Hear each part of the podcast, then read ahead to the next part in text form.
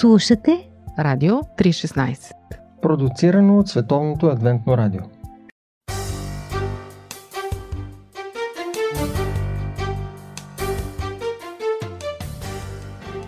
Здравейте, приятели! Аз съм Ради, вие сте с Библейски нюсфит, където представяме една малка секция от 11 теми върху Божият закон, 10 заповеди или най-добрата конституция в Вселената, която Библията нарича 10 думи на Бога.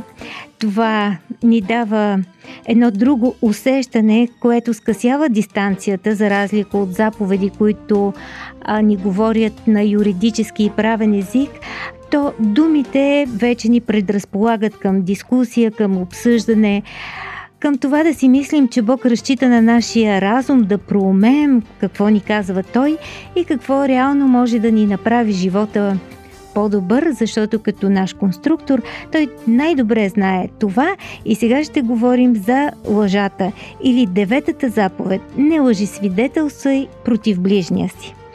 Това означава две неща. Не лъжи, когато даваш показания в съда и второто нещо – не лъжи. Точка. Помнете, че да се забрани или изиска някакво действие в Божия закон, то трябва да бъде базово за създаването на висша цивилизация, казват големите богослови. Когато са дадени заповедите, например, едно от най-важните умения е било да яздиш магаре. Но няма изискване в закона да яздиш отговорно магарето, защото обществото може да оцелее въпреки лошите ездачи на магарета. Но няма как да стане това, ако истината масово не се зачита, без значение дали в съдебната зала или извън нея. Ако хората дават лъжливи свидетелски показания в съдебната зала, правосъдието е обречено и без очакване за справедливост, реално не може да има висша цивилизация. Много е интересен е начинът, по който юдаизма тълкува тази заповед. Той го прави доста непреклонно. Наказанието, което се налага на свидетел, който лъже, е същото като наказанието, което би било отсъдено на обвиняемия според тази лъжа, ако свидетелството е истина. Тоест, в случай на престъпление, което се наказва със смърт, лъжесвидетелят е получавал смъртна присъда. Много сурово тълкуване на заповедта от юдаизма. И все пак, а, деветата заповед ясно се отнася за истината по принцип, а не само за показанията в съдебната зала. Известният еврейски тълковател от 12 век Ибн Езра и един от най-влиятелните изследователи на Библията от 20 век, Бревър Чаудс от Йел, университета Йел, са съгласни с това. Както Чаудс обича да се шегува, ако заповедта касае истината и лъжата само в съдебната зала, то щеше да има уточняващ текст «Не лъжи свидетелствай в съдебната зала». Много ценности са обществено значими, факт, но истината е една от най-важните – ето, например, добротата и състраданието са изключително важни, особено в нашия микросвят, но истината може да се окаже по-значима от тях в определен момент в социален план, т.е. в нашия макросвят.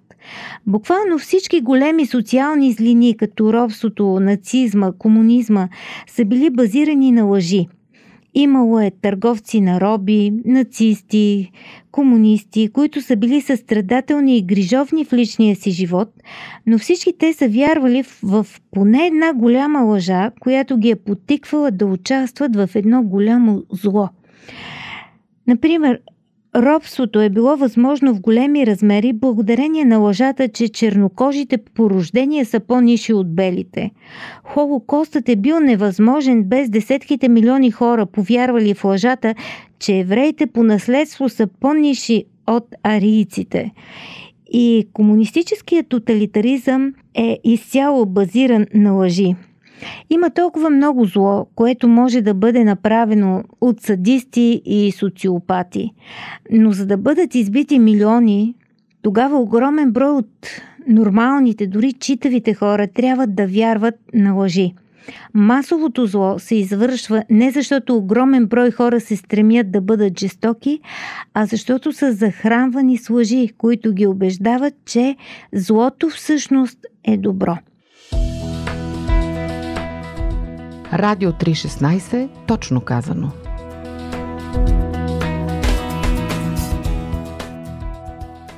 В този план нещата са категорични. Но има и друга по-хлъзгава плоскост на тази тема за лъжата. Ако за хората, които работят за добри каузи, истината не е ценност, те ще бъдат изкушени да лъжат в полза на своята кауза. Има много примери в тази насока. Например, през 80-те години на миналия век, за да се насърчава каузата на бездомните хора, водещ активист твърдял, че има в щатите 2-3 милиона бездомни. Години по-късно той признал, че е трябвало набързо да се измисли някакво число по телевизията за някакво предаване, а реалният брой на бездомните бил между 250 и 350 хиляди. Подобни случки са се наблюдавали във връзка с други добри каузи, например с борбата с рака на гърдата. И какво лошо има в това, ако нещата се засилят, за да се подчертаят? Ами, лъжата в името на добра кауза по някакъв начин винаги е унищожителна. Защото ако не знаем каква е истината, как да знаем как да разпределим ограничените ресурси на обществото. А в най-лошия случай лъжата изкривява приоритетите на обществото и следователно причинява големи щети. Десетте заповеди ни предупреждават, че с много малко изключения, като неотложното спасяване на невинен живот, никоя кауза не може да бъде по-важна от казването на истината. Тези 10 думи на Бога, скъпи приятели, са най-великият списък с инструкции, който някой някога е съставил. Инструкции за функциониране, за създаване на добро общество. Но такова общество не може да се формира, а още по-малко да се поддържа и да работи, ако то не се крепи на истината.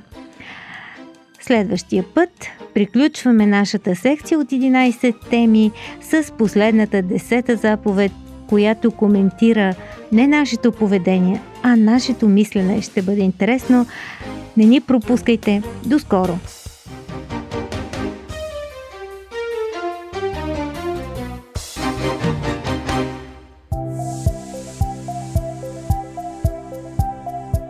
Слушате Радио 316 Продуцирано от Световното адвентно радио. Сайт 3-16.bg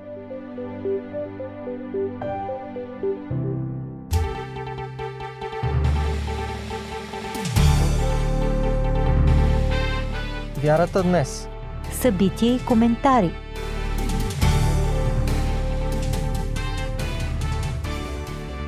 Скъпи слушатели, вие сте с предаването Вярата днес и с мен водещия Борислав Йорданов. Както обещах в предното предаване, ще продължа да ви разказвам за Европейската конференция за вяра и наука, която наскоро се проведе в Аинса, Испания. Под мотото Преживей творението, различни учени от Европа и Америка представиха своите аргументи, че фактите от науката не само не противоречат на Библията, но много по-добре отразяват истините на писанието, че един велик дизайнер е планирал и създал нашия свят. Ако не сте имали възможност да чуете предното предаване на Вярата днес и интервюто с геолога доктор Леонард Брант от САЩ, препоръчвам ви го. Ще имате възможност да чуете как един учен с многобройни изследвания и 50 годишен професионален опит изразява свободно убежденията си, че неговите научни открития всъщност потвърждават и утвърждават неговата вяра. В предаването днес ще ви представя един друг учен от САЩ. Това е Сюзан Филипс. Тя е доктор по биология и декан на факултета за геологични и биологични науки в университета Лома Линда, Калифорния. Доктор Филипс представи на самата конференция своята лекция Малки чудеса, велик дизайнер – в нея обясни колко невъобразимо сложно е устройството на клетките. Те съдържат стотици биологични механизми, които работят в сътрудничество, за да поддържат живите организми. Тяхната ефективност е много по-голяма от всяка човешка технология. Микробиолозите и биохимиците постоянно откриват нови и нови характеристики на клетките и това ги изумява. Но за съжаление, въпреки това изумление, мнозина от учените не виждат великия дизайнер, който стои зад всички тези чудеса.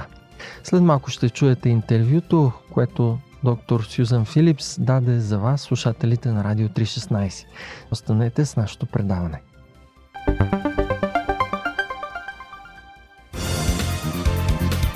Какво да кажем за дискусии по Радио 316?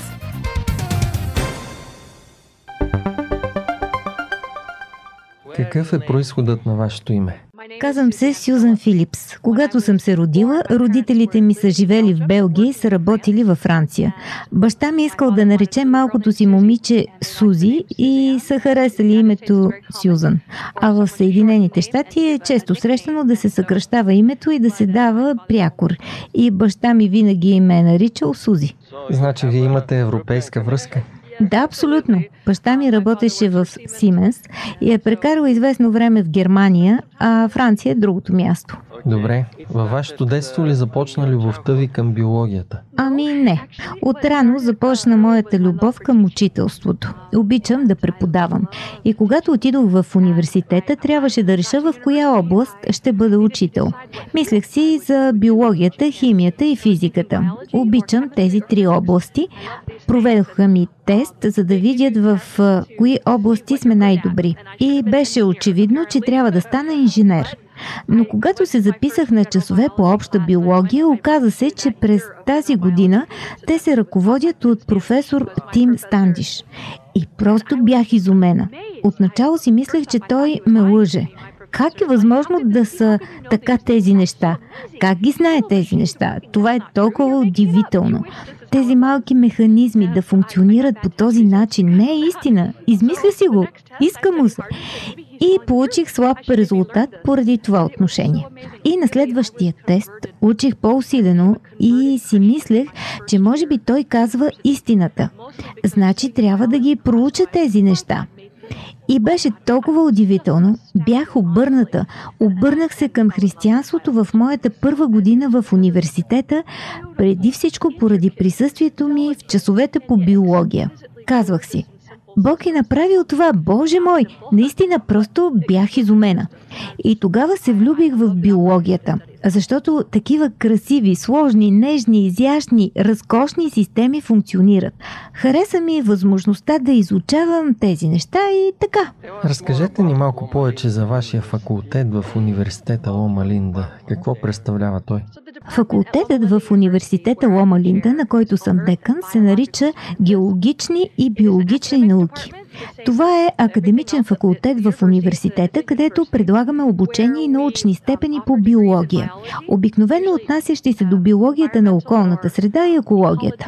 Предлагаме още обучение и образователни степени по геология. Изучаваме геологични науки. От тук идва наименованието геологични и биологични науки. Факултетът е уникален с това, че преподавателите в него вярват в Библията.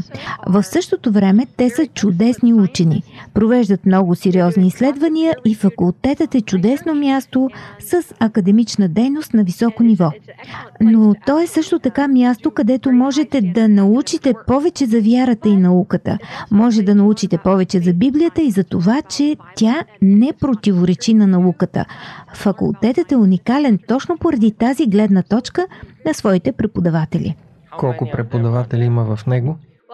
А в действителност сме много малък факултет. Имаме само 7 професори на пълен щат, но нашите студенти са обучавани и от другите преподаватели на университета. И освен това допълнително имаме двама-трима геолози, които преподават и са научни ръководители на завършващи студенти. А в университета Лома Линда има много биолози и нашите студенти се обучават от тях. Те са допълнение към нашите преподаватели. Те са преподаватели, доктори и лекари? Да, със сигурност университетът Лома Линда е най-вече познат като голям медицински институт. Ние сме разположени и административно сме част от това медицинско училище и преподавателите ни обучават студенти по медицина. Някои от тях са доктори по медицина, но основно ние сме научен факултет и преподаваме по научни дисциплини, затова повечето не са доктори по медицина, въпреки че редовно си сътрудничат с лекарите. Защо един съвременен биолог може да бъде вярващ в Библията? Това е много хубав въпрос. Защо съвременен биолог може да бъде библейски вярващ? Първо, според Библията самият Христос претендира, че Той е истината. И като учени, това е което търсим. Изследваме реалността, търсим истината и се опитваме да не привнасяме нашите предварителни идеи в тази истина. Когато изучаваме неща като геология и исторически науки, е много по-лесно да наложиш своите предварителни идеи в работата си, защото тези области се поддават на субективно тълкуване. За разлика от тях, биологията е експериментална наука. И когато изучаваме живите организми, те са наистина, наистина много сложни. И нашия цялостен опит като хора показва, че в сложните системи в света съществува интелигентност и замисъл. Нашите тела и умът ни са прекалено сложни, за да бъдат обяснени с механизмите на еволюцията. Такова нещо не би могло да се каже преди 75 години, но наистина има много малко натуралистични и материалистични обяснения за това, как животът с неговата сложност се е появил на планетата и за това как са се появили хората с интелекта си и как са способни да вършат неща, които не са могли да вършат, ако са се появили чрез еволюция. Познавате ли много учени и биолози като вас, които вярват в Библията и в Бога? Тъй като работя в университета Лома Линда, а това е частна организация, медицинско училище, там работят и специалисти, които не са християни, но много от моите колеги вярват в Библията, а всички мои колеги извършват изследвания на много високо ниво – международни изследвания върху основни научни дисциплини и медицински изследвания, защото ние имаме големи възможности. Имаме пациенти при нас и болницата е там и много от учените ни вярват в това, което казва Библията. Знам в световен мащаб и в Съединените щати, че има анонимни проучвания сред голям брой учени дали вярват в Бога като Създател. И тези проучвания показват по-голям процент на вярващи учени от това, което медиите публично ни представят. Днес в щатите съществува една култура на потискане на това, което не е в нормата. Затова, ако сте вярващ учен, поради културата, не смеете да кажете на никого, защото има в известен смисъл преследване на хората, които се занимават с наука и в същото време вярват в Библията. Имало е уволнявани хора, съдебни процеси заради уволненията и ако работите в частни университети, няма проблем да вярвате каквото ви харесва. Но в обществените университети със сигурност има дискриминация. Моите лични впечатления са, че в Съединените щати повечето хора вярват в Бог като Създател и познавам много учени, които вярват в това. Не мога да кажа брой и колко, но е така. Животът събран в едно интервю. Живот – джобен формат.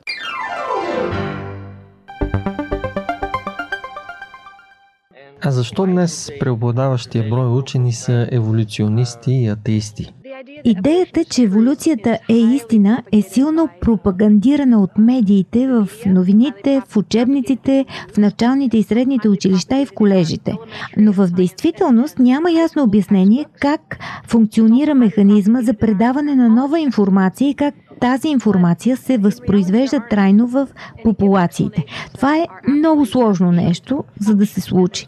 И въпреки това има една масова култура на еволюцията, има култура на нежелание Бог да бъде част от живота ни. Има култура на свободия, особено в нашите западни общества и в Америка.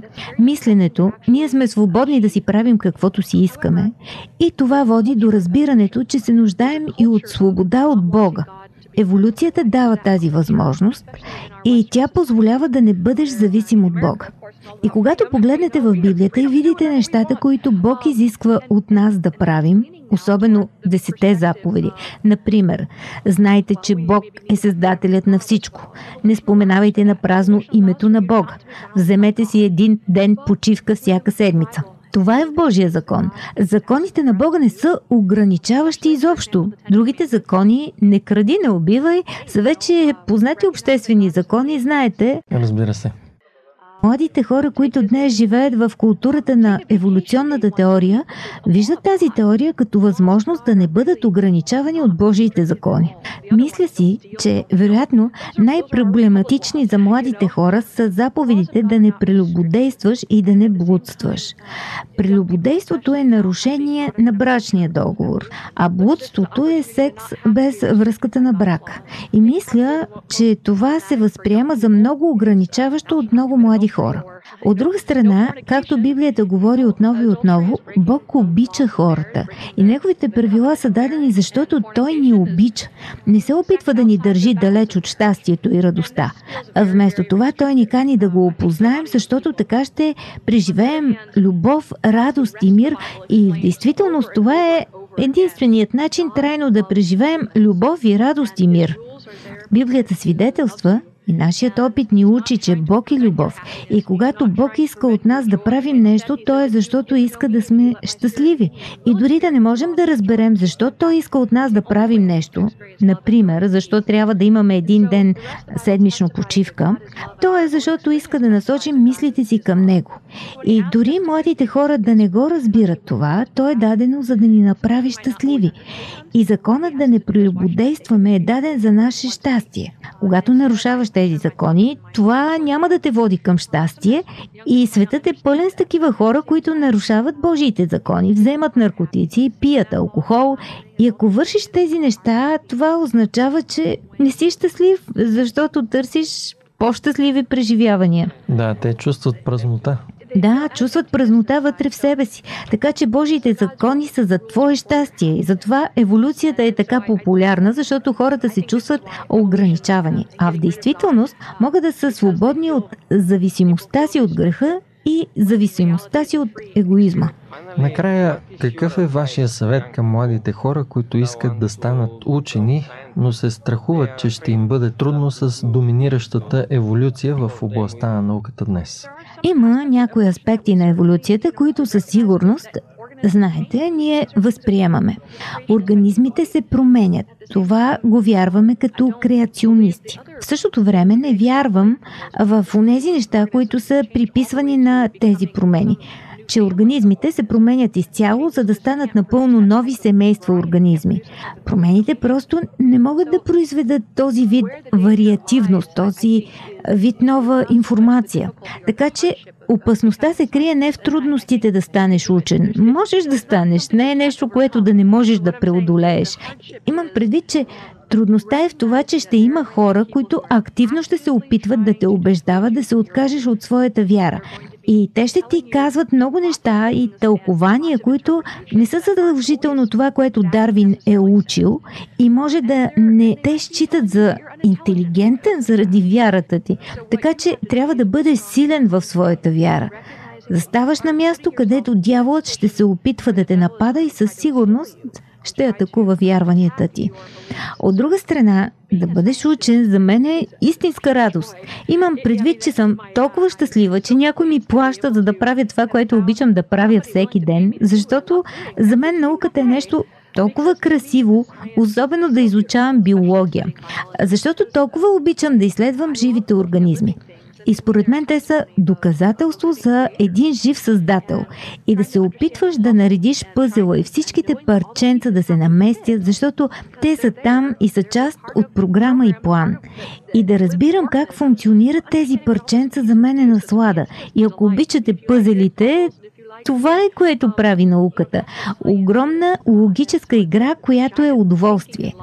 И всяко оставане рано за провеждане на експеримент или лягане късно за завършването му, всичко това напълно си заслужава. И да слушам, че моята вяра не се потвърждава от науката, просто не е вярно. Но дори да се сблъсквам с такова нещо, а това не може да ме спре да изучавам биология. Така че силно насърчавам и окоръжавам хората, които обмислят да станат учени. Категорично можете да бъдете учени и едновременно да сте вярващи. И като вярващ човек, придавам на Божието Слово първостепенно значение и това е, което ми дава най-много радост и щастие в живота. Много ви благодаря за това интервю. И аз ви благодаря. Благодаря ви за времето. Оценявам го. Бог да ви благослови. Радио 316, точно казано.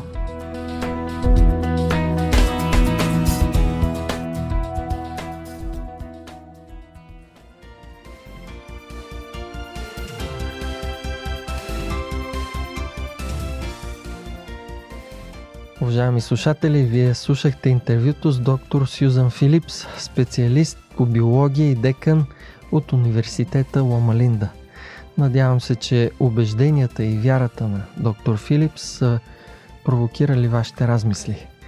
Макар, че днес, за съжаление, мнозина учени са загубили вярата си в Бога, изследователи като Сюзан Филипс са вдъхновение за всички нас, за да можем да наблюдаваме внимателно да изследваме чудесата на природата, които наистина разкриват един велик дизайнер. В реда, законите и сложните устройства на организмите в нашия свят можем да открием онзи замисъл и любовта на Бога, които са ни представени още по-разбираемо в Неговата книга Библията. Бъдете с предаването Вярата днес и следващия път, за да чуете още впечатления от Европейската конференция за вяра и наука. До чуване!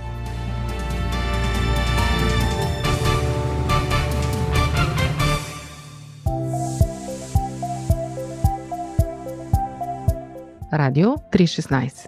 Продуцирано от Световното адвентно радио. Сайт 3-16.bg